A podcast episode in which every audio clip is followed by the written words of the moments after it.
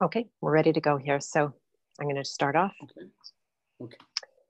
Hello and welcome to this interview. My name is Beth Martins. I'm the host of this King Heroes Journey podcast, also a business archetype and purpose coach, helping people to be valued for the reason they came to this earth in the first place.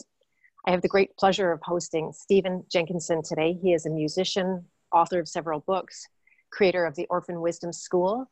Uh, he has an international touring band, several books on the go and lives on the road all the time. So, before we get started, I just want to let you, the audience, know that you are in the right place if you yourself are a strong man who's looking for ways to get stronger, to keep your wits about you during these trying times. This is also amazing for us women who love to connect with these powerful men because it's a comfort to know that our leaders are out there in the way that they know how to lead. So, welcome, Stephen. This is such a pleasure to host you. Thank you so much for joining me. You're very welcome. Thank you. Would you want to take a, a, minute or so and just flesh out what it is, the work that you're doing for people that have not learned about your work yet? Oh, well, that's a challenging thing. I mean, normally people who have a job can identify a particular thing uh, to the exclusion of many other possibilities. I'm, I don't have a job in that sense. So I'm doing a number of things sort of simultaneously. It doesn't allow for um, being brief about it, but very briefly.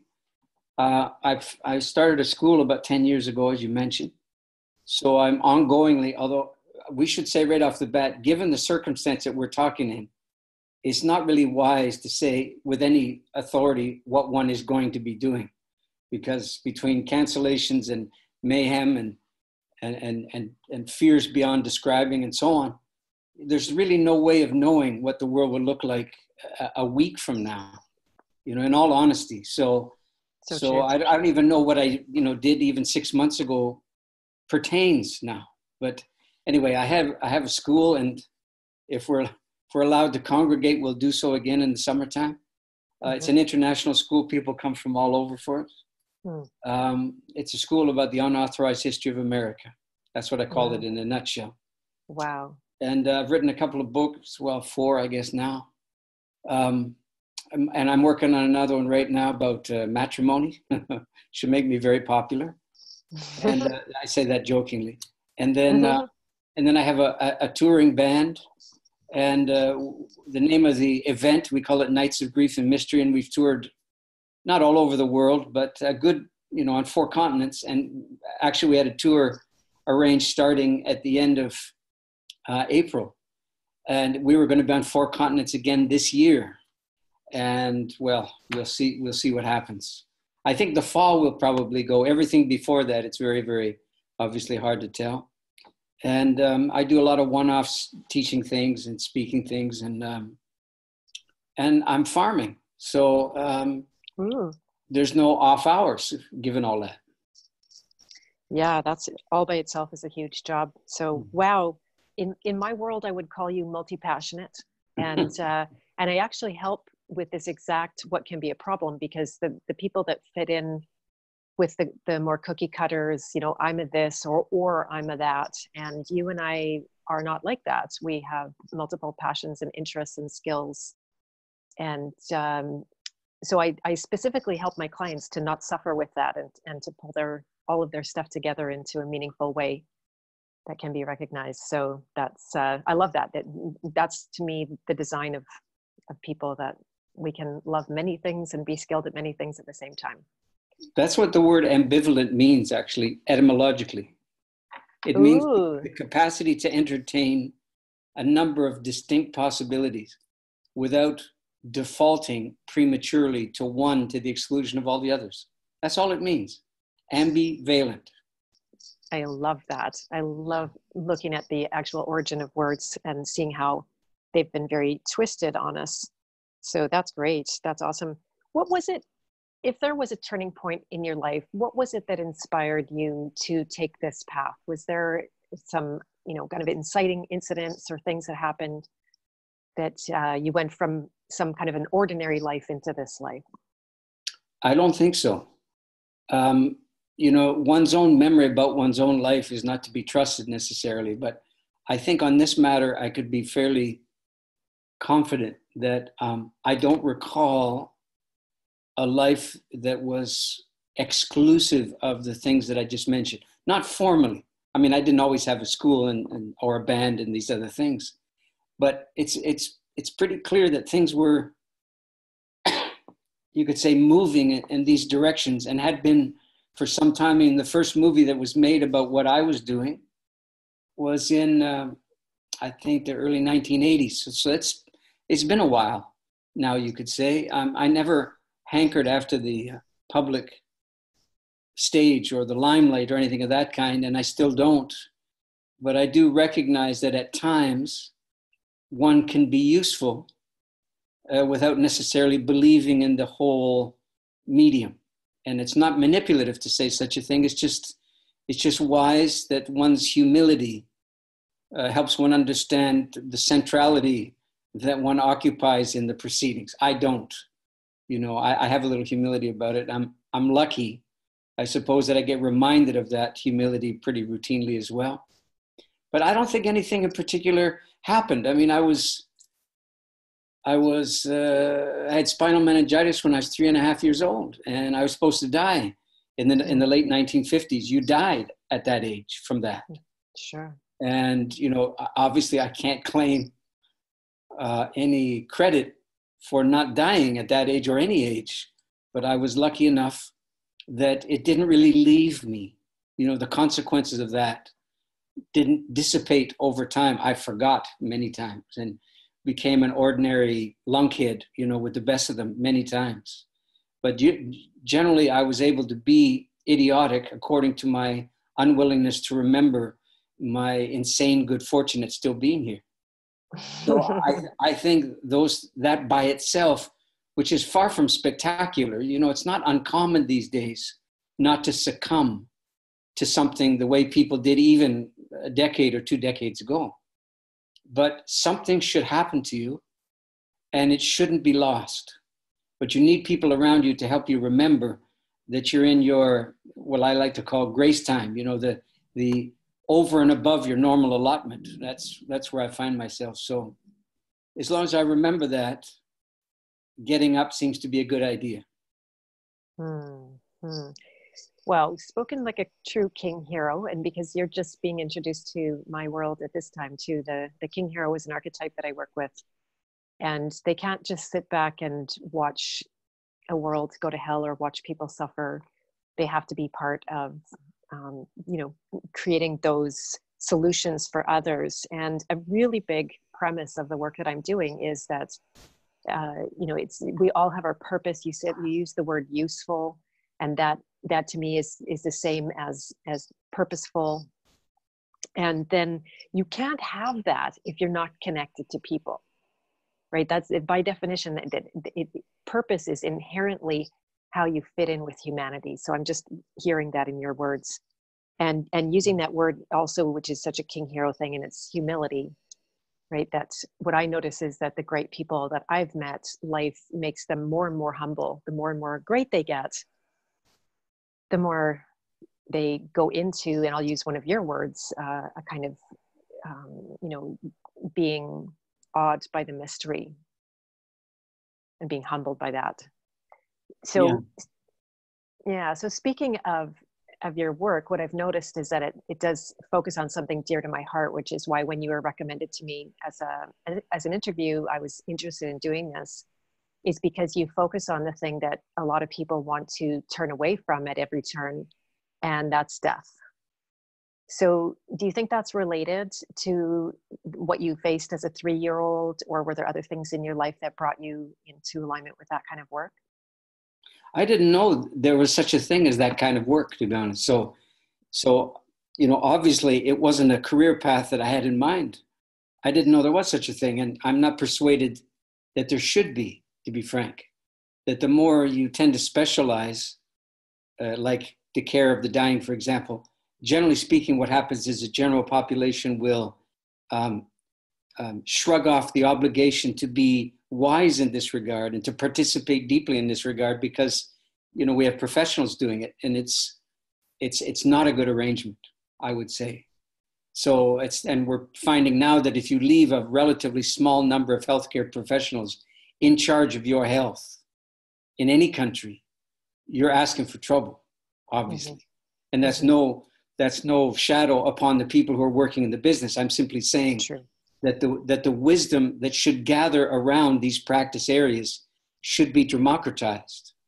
You know, it can't be specialized like this. It it has to be pervasive, and that carries a responsibility uh, for the citizenry as well as as some kind of um, uh, ability to be included in that.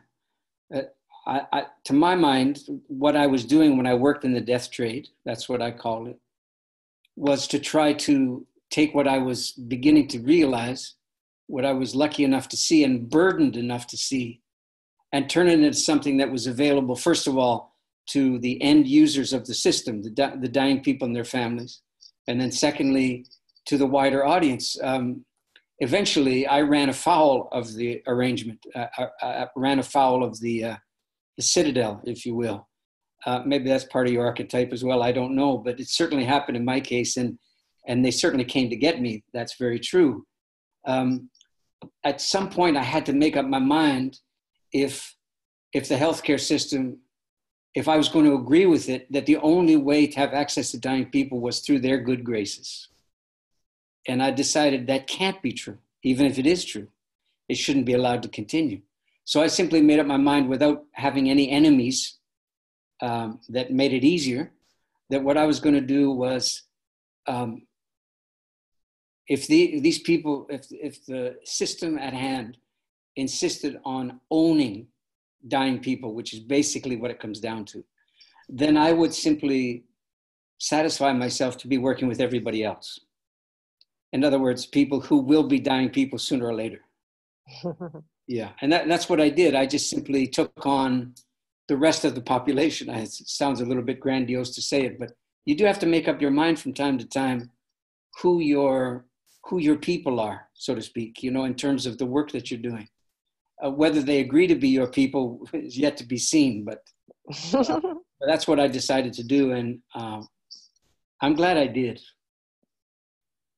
That's beautiful. I love that, and it's exactly the the premise of the business coaching that I do. The very first step after getting some of that emotional navigation out of the way is to um, see, to see what is your natural audience who are your people who are uh, I love what you said. Like, you know, you're not sure if they're going to see themselves as your people, but mm-hmm. I believe there is a lock and key fit. I am a cancer survivor. I almost died uh, between the ages of 29 and 31. I was diagnosed with a stage four lymphoma. After a second diagnosis, I was told I was not going to survive it. Uh, you know, so I'm I'm very familiar with death. I just lost both of my parents, and it is such a big part of life. We're all essentially, by definition, dying people. You know, we don't know if it's this week or next week or, or um, you know, a thousand weeks from now. But there is something that is, it, you, you just can't get past this. And so, what is it that gives you the strength? Because most people don't have this strength. What gives you that strength to look death in the face and be able to serve at that level that the majority of people would be frightened of? Well, first of all, I think it's important to acknowledge that I never said I wasn't frightened. You'd be an idiot if you weren't frightened. Mm-hmm. You simply wouldn't have any understanding of what you were dealing with if you weren't frightened. Mm-hmm.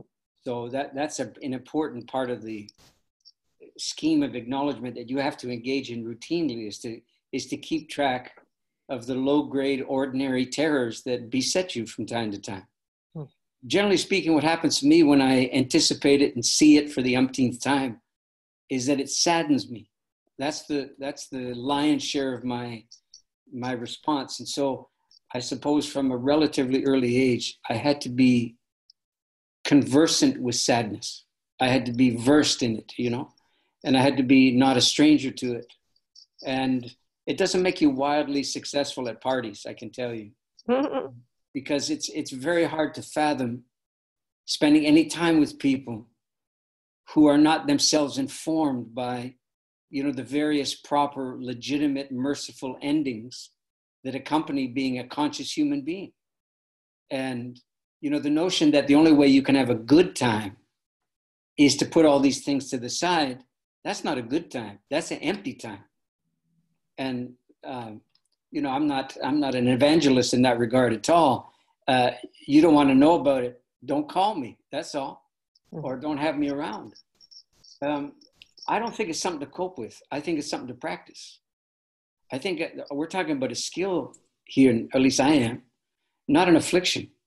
So the orientation properly is one of learning about it, not managing it, or or you know, uh, keeping it at bay or something of the kind. This is this is proper tutelage, you know. I mean, all of the if you think of how many um, fairy tales and such include some kind of monstrous apparition present in them, and how many of them require some kind of perilous journey that needs to be undertaken in order either to, you know, win the the object of your dreams, uh, or the romantic object of your dreams, or I mean, it's quite astounding how many of these old folk tales include something monstrous. It's because they knew.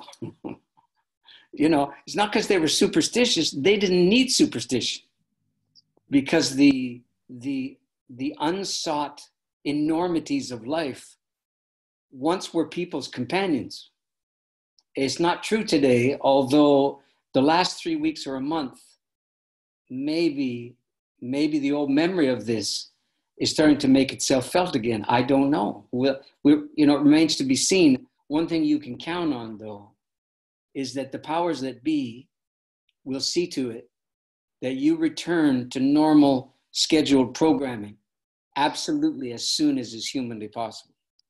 And that means that they're going to cultivate a circumstance where we forget whatever temporary coming to our senses that we're able to achieve as we're obliged to sit in our homes and look out our windows if we're lucky enough to have a window and and have our normal anything interrupted without having a choice about it. These things are enormously important in the life of a human being to be arrested, you know, to be stopped without having a vote.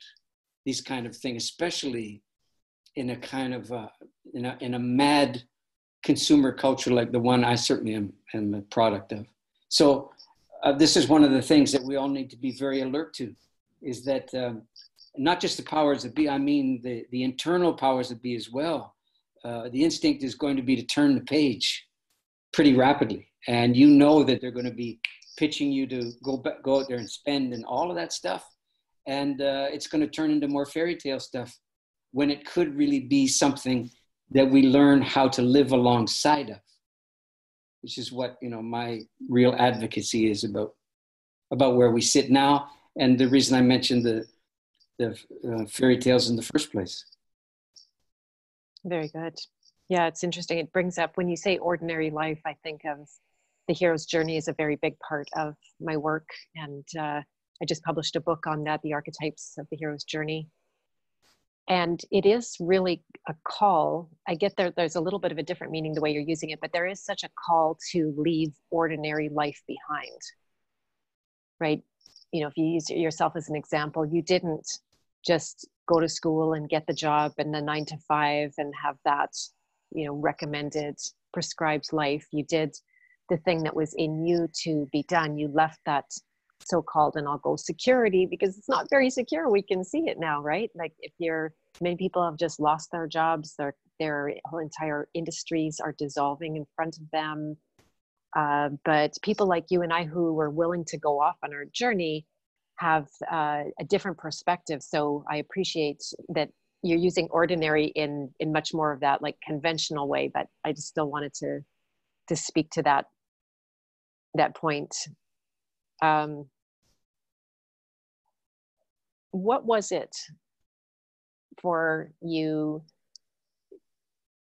to get out in front of people to have people listen to what you say have people come to your school and learn from you and consider you your, you to be a leader of them? What's that like for you to be in that leadership position? And do you find it stressful at all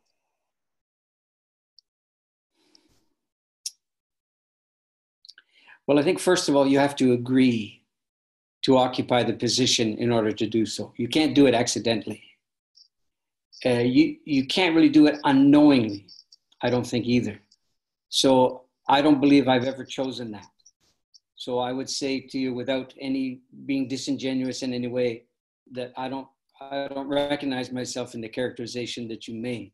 You know, I mean, if it weren't for the technology that you and I are speaking through right now, the chances are very good that nobody would have quote heard of me, which you know wouldn't wouldn't have caused any suffering in the world at all if that were the way it went. But but these things make it make these transient little uh, bursts of uh, attention uh, demanding pretty common in most people's lives, and I, I'm sure people spend oh God long days now at home poring over a machine like this and trying to get informed and listen to the latest you know authoritative talking head you know spouting on and and all of that.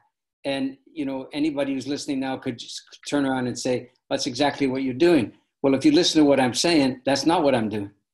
I'm trying to speak against the inclination to elevate people this way. So if i go back to the notion of a of an ordinary life um, i take ordinary life to be the reason that all of this work is undertaken on behalf of. It's for the sake of the ordinary life that anything that's temporarily extraordinary is available to us.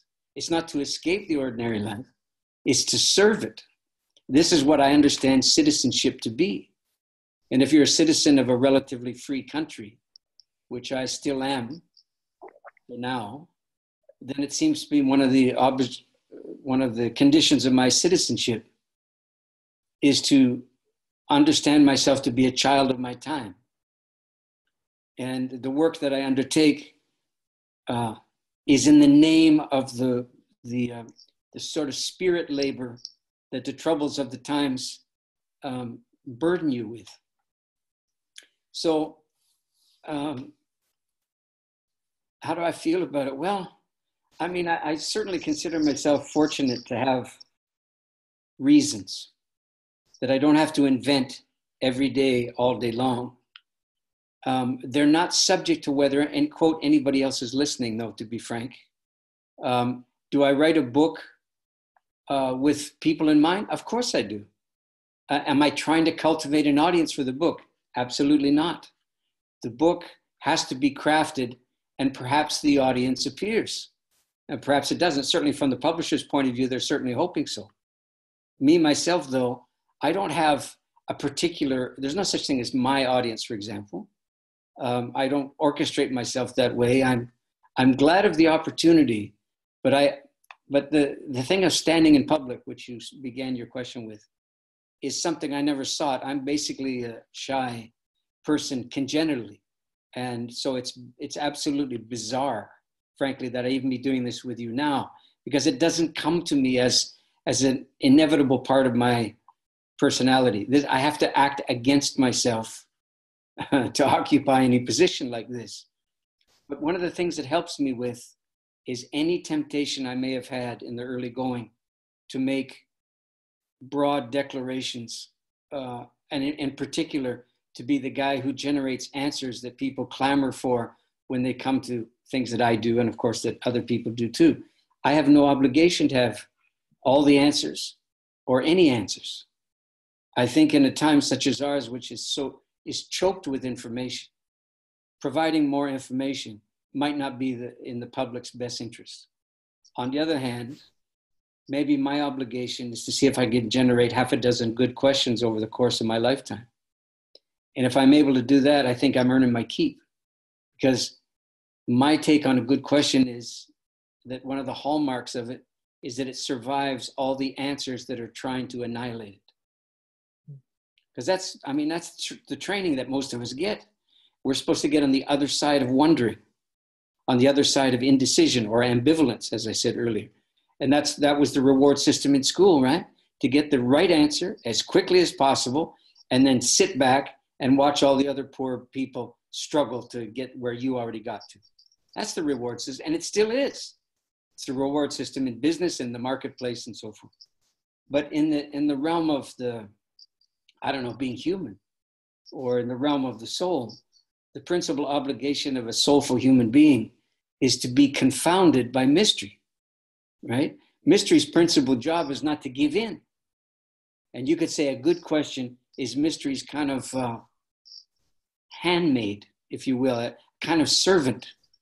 Yeah, and uh, and a good question reintroduces mystery into an information drunk time. And so, in a very minor way, maybe I'm mystery's advocate. Mm, I love that. Oh my gosh, that's so good. That's such a great job to give yourself. yeah. Yeah. So, inevitably, people do project. I have to assume people project on you, right? Like, even though you're not putting yourself out as their leader and you don't even use that word, but do people try to, you know, hand off responsibility to you and uh, venerate you or blame you at times? And how do you handle that if it comes up? Well, you know the answer to the question. That's why you're asking me about it. Of course, the answer is uh, with some frequency, events like that take place. And uh, how do I handle it when it comes up? Well, um, it's simply not to agree that that's who I am or that's what I'm here for. Mm-hmm. I mean, eh, during after about the third year in the school or the fourth year, I became increasingly uncomfortable with the designation teacher, and because uh, I knew that's not what I was doing, and of course the word teacher can take on certain venerating tones and all the rest, and elevating tones and so on. So I began to say four or five years ago, ask the people that were closest to what I was trying to do. Listen, uh, we're not going to use the word anymore uh, please don't refer to me that way because that's not what I'm doing. It's actually inaccurate. But you could call me a practitioner, though. I'm practicing what I'm advocating. I'm not pointing to it or illustrating it or um, trying to get there from here. I mean, my my you know the act of me speaking is me trying to practice what I'm pleading for. That's what I'm doing right now. I'm not saying I'm not taking time off from that gig to talk to you about the gig. yeah, that's basically it. So, mm-hmm. so when when it comes up, uh, I mean, it's a, it's a simple matter, but socially, obviously, it's it can be very awkward or worse when you don't you're not in the business of satisfying people's desire to crucify their indecisions or their sufferings. You know, I, I don't have that responsibility. I'm not I don't have the hammer and nails to finish the job. And uh, I guess when I'm done, as many people have attested, the, you know, at the end of a day or whatever it was, that there are quote more questions than there used to be, and more uncertainties than there were, and so on. And uh, well, that's a compliment to me, because I think you know we're we do we were born most of us with an actively capable mind this is not an affliction. This is not a punishment. This is not the devil's playground and all that other lame stuff that you hear. It's a package Amen. deal, no? It's a package deal. You got the whole thing. And for most of us, it comes in reasonably good working order. Now, what we do with it is often, sadly, a much different thing. But if you have a mind that's capable of being confounded, then you have to recognize that being confounded is part of your mind's skill. It's not its defeat. It's, it's, it's the same thing as if you're learning anything physical, you know, a, a particular skill or, or, or athletic pursuit or something like that. In the early going, how do you look? And the answer is not very impressive. Now, you could quit right then and say, My body's no good for whatever it is. Or you could say, Not yet. Right? And, and the not yet part is what I'm referring to, uh, you know, about the mind and its many capacities not to be sure of itself. The amazing thing about not being sure of yourself is in North America, you, and the telephone rings, of course. Not a problem. Um, just, I won't talk over the ring. I'll just wait. Perfect. I do an edit, so that's totally fine. um, Yeah, of course, I forgot the general line I was talking about, but the thrust. You're saying, our, yeah, it's not a mistake that the absolutely sure of ourselves is in fact a different kind of ability, and that's what learning is. You know, learning is not the halfway house towards knowing. Learning is the solution for knowing. And I'm much more in, in favor of learning as a project for every part of you engaged than am knowing. Knowing is a very transient condition and not to be really trusted. It's very, it's very temporary and, and it's not that impressive. But learning, though, my God, I mean, learning is an extraordinary um, um, and a very lucky thing to be inclined towards. But you can't demonize the uncertainty that comes with it. You see, so so if I'm if I happen to be a vector for that occurring as people are wondering about what I'm saying, you know, maybe we could be partners in the confusion instead of one of us being its victims and the other of us being a solution. Mm, so much wisdom in there. Wow, I love it. Don't demonize the uncertainty because that's what's happened, unfortunately, in the especially the new age, you know, so-called spiritual world. Because that's the thing you know they say the mind is bad the ego is bad. Don't think at all costs don't think. And especially if the mind becomes confounded as you said you get into confusion and doubt and all that kind of thing it's treated to be the enemy so then people pretend it's not happening since they're not supposed to have that experience and then it just goes deeply into the unconscious and becomes a much uh, stronger monster in their world you know, never never doubt the capacity of the language to help you uh, gain some clarity about these things. So here's a very good example. We have the word conviction, right? And generally speaking, people are rewarded for having convictions, and the stronger they they are, uh, the more admirable they become, apparently. But the root word for conviction is convict. I know. So so you, you, want to, you want to start raising the question about conviction early on and say, really, uh, who's being convicted by your conviction? Excellent, excellent. Yeah, I knew this was going to be great. So, what makes it worth it for you to go through your work? I know the work of international touring, that's not easy. I know that for a fact. Yeah. Writing a book, that's not easy. You've done several. True. Um, carrying the responsibility of other people following you at whatever level, that's not easy. What makes it worth it for you to do all this work? On, I don't know if this is going to sound horribly uh, naive to you, but getting to do it most of the time is its own reward. I know. Yeah, there, I there's, know. there's nothing else that has to happen. You know, I mean, maybe it's important for me to say this. I, I do know what it's like to have work that you can't believe in, that somehow violates you fundamentally, that obliges you to look the other way on every important thing that you were able to manage to, to catch some glimpse of, and then to be young in the bargain. That's a horrible combination. And I'm not a stranger to that circumstance, you see. So when I say getting to do it, I'm, I'm not talking, I'm not saying it's flowers in the field kind of thing. I mean, if you get to engage the things that trouble you most, and you get paid to do it for crying out loud,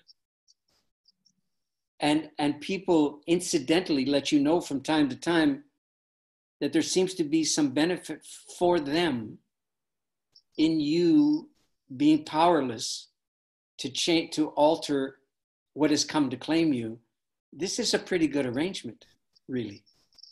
And i mean i think the only way to remain mindful about it is to remind yourself how unlikely it is how uncommon it tends to be how fleeting and how impermanent the whole arrangement could be you know so for, for myself the fatigues and so on they're um, it's a package deal, you see. If you have feet, you can get a lot of pleasure with them, but they're going to get tired. If you have lungs, it'll give you lots of oxygenated uh, air, or excuse me, blood, but you can also uh, become terribly allergic at the same time with the same organ, you see. And, you know, I could give you a hundred examples and you could think of them as well. So all of these things together, maybe they, they conspire just to tell us, listen, man, while you're still here and you can still think, you don't want to be laying there ticking off all the boxes of what you didn't consider or what you grew simply too busy to do. If, I, if I'm on the road with a band, I mean, it's an enormous responsibility, financial and, and, um, and psychological, you know, and these people have dependents at home and they're taking their, their training, their musical training and their accomplishments and their, their own chops and lending it to you, basically. So all of these things are, require, you know, a, an ongoing understanding of how to hold these things in good stead, how to do so honorably. Excuse me. how to take people's money when they pay a ticket to come and see you and understand that you're going to live your whole day as if when they are, you know, their day is, is cooling out, your day is escalating to the point where you're going to meet at 7.30 or 8 o'clock in the evening and you're going to do so in a way that doesn't require them to be at their best. But you must be at your best because that's what you advertised for example. And you know if i was 22 trying to do that night in and night out well that's a recipe for all kind of drug and sex and drugs and the whole thing. Of course it is because nobody at 22 can pull that off night after night. But if you're lucky at 65, if people are still coming to see you and and you've got your shit figured out, excuse my language, and and other people are conspiring with you to to to, to do the work, but you barely have an excuse. I mean, you you know, it'd be hard to screw that up. Well, that's not entirely true, but I just like to say that as a formal stance. It's kind of hard to completely blow that arrangement because there's so many things mysteriously in your favor.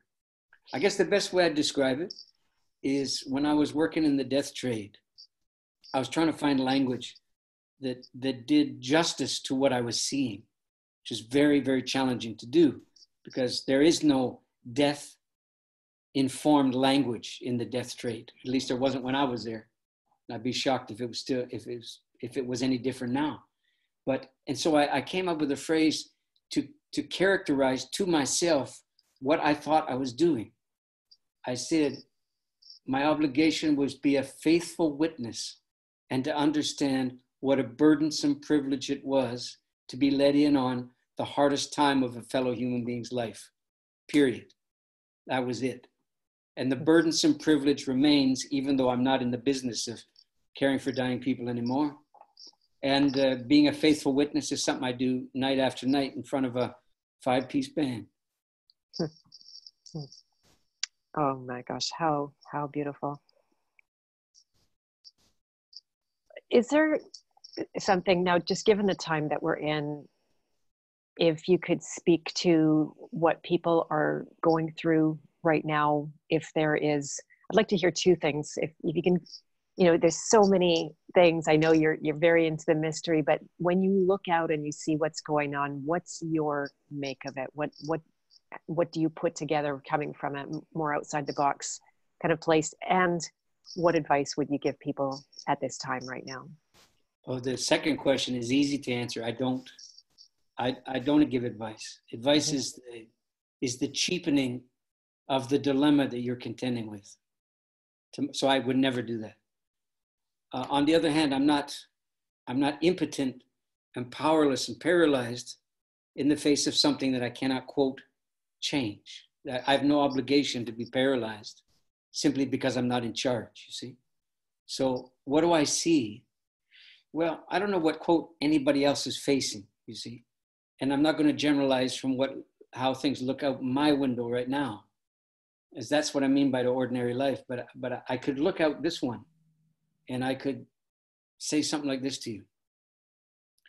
Everybody knows who's who's been looking at the news that this thing quote started in China, and then a lot of people even know the pro or the province if that's what they call it over there, and then even the city, and some people know the name of the market that has been identified as the kind of ground zero of the whole operation, which they call a, a wet market. This is a place, and it's not just in China that this happens, of course, where um, domesticated uh, animals and wild animals occupy exactly the same place, often in cages, one above the other, and people go and shop there for their uh, for their daily fare. And it's fairly clear that what happened in that market was that this virus leapt the canyon from the wild to the domestic animal and subsequently to the human. If you stopped your investigation there, you might think that you have a kind of epidemiological understanding of the whole thing. But don't stop there because there is something to be understood from this that the, the simple facts are not saying. And I think the understanding comes, comes down to this. You know, if you ever want to learn a good lesson, you could learn it now that the wild is supposed to be wild. and we're supposed to keep our distance from it. We're not wild, no matter what anybody says about their weekends in the country. We're not wild people, okay? Human beings, by definition, aren't wild. We can entertain certain thoughts about it, we can flirt with the edges of it, but we do so beyond a certain point to our peril, as we now clearly have seen. So, what this means, it seems to me, is human beings are going to places they don't belong simply because they can. And that sense of entitlement and being enabled by virtue of the technology and the friggin' sportswear and whatever the hell it is, ecotourism and all of that. All of this is conspiring to make not only make the world smaller, but not in any way, quote, safer. These things belong, you know, the stuff that's underneath the ice and it's being revealed now with the warming. And uh, you know, I'm not going to add to the fire. I'm just going to say that uh, you know we will find out that this is a sequence of consequences, not punishments, but consequences to be sure, which is what grown-ups know. You know, adult people recognize there's consequences to their actions, and some of them were intended, and many of them are not. And nobody intended for this to go the way it's going. I'm fairly sure. But that doesn't mean it's not utterly traceable to our sense of almost obscene access we have to quote almost anywhere we want to go. And so you could say maybe the for the moment the moral of the story, although the story is far from done, but the moral of the story for the moment might be something like this. We must begin to apprentice ourselves to limits that we agree to live within, even though we could do otherwise and we have done otherwise. But we have to agree to be limited. And I'm not persuaded that North Americans, which is the only people I know anything about, are inclined in any way to knuckle under to limits unless they're forced to. You see? So W.H. Auden had a gorgeous and, and lamenting kind of observation. He said, uh, we, we are of a time where we would rather be defeated than be persuaded. That's what I mean, spoken differently. So we, we could be in, in a deep and bracing apprenticeship to the, to the necessary limits of where in this world we go and what we eat and how we live and how many of us there are and uh, I, I, I say with no satisfaction to you at all that I doubt very much that uh, the general population is going to be willing to be educated in that way by what's happening right now. Very good. Um, one of the subjects that I like to talk about on these interviews, because it's a again a big part of my world, is the masculine and feminine archetypes, and how that plays out in the world of men and women and whether it's relationships one to one on an intimate level or more on a social and political level where I see men and women have often been pitted against each other. What do you see in in that situation? What do you what do you say about it? What kind of uh, wisdom would you have to share about it? Well the language that you've used men and women being pitted against each other by by whom? By what? And you know immediately you begin to recognize that that kind of language is a kind of conspiracy sort of language you know and it's something language is something i really pay attention to so i'm not willing to go along with the idea that there's some other kind of being that's neither man nor woman that's pitting men and women against each other. It's men and women who are doing that. That's the first thing. So you could say, strangely enough, it seems to be in the manner of being a man or a woman now to be contentiously oriented to the other gender or however many genders there are anymore. I, I can't keep track and I'm not trying to. But this comes up in the school all the time, what you're asking me about. Um, people come at various stages of life with an understanding of themselves that they that they're more than keen to share. I'll just put it this way. And um, a, a, classic example would be uh, the language around quote patriarchy. Not my word, but it's a word that shows up with with giddy ease when I hear it. And universally, when people use it, in my hearing at least, it's a pejorative term. So let's just pause for a minute without voting on the thing. Just pause for a minute and ask yourself this What do you think a consequence is to a culture when many of its leading voices employ a word that by definition demeans a particular gender specific function called fathering.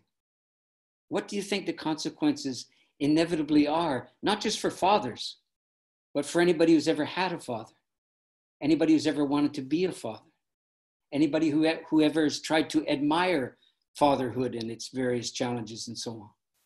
See, using the word patros in this word doesn't inherently mean wrong wrongheaded, evil doing, a potential rapist, and so on and so on and so on. It's not even about men, it's about the function of fathering. That's what the word patriarchy means. It means the, the fundament, that's the A R C H E part. It means the, the fundament of human life, which is found in the functions of fathering. Don't forget, there's, a, there's another word, matriarchy. It says virtually the same thing about the functions of mothering. But it doesn't say that only men are capable of fathering, nor that only women are capable of mothering. Because these are functions, they're not identities. They're things to be done that the culture requires of us. They're not personal, you know, notches on the belt. So uh, when they're used in these unconscious ways, generally destructive ways too, by the way, uh, one of my obligations is uh, as someone who has an institute of learning is to subject all of the convictions and all the prejudices to learning not to new prejudice but to learning.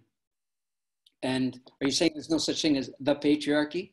Yes that's exactly what i'm saying. Find a word that does justice to the injustice that you are identifying with this word. Because to use the word patriarchy to describe it is intellectually dishonest and it's fundamentally lazy, among a host of other things. Never mind how damaging it is to 17 and 20 year old young men who are trying to find their way, who we will need to be in pretty good working order sometime real soon, and infuse them with the idea that they're inherently part of the problem. This is not going to do anyone any good ever.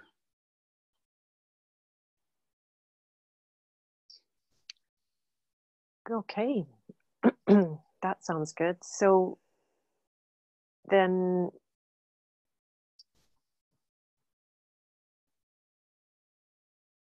what um okay i'm just going to start this over as a sentence here so what's the best way for people to connect with your work to find your school to buy your books or take you up on any of the offerings that you might have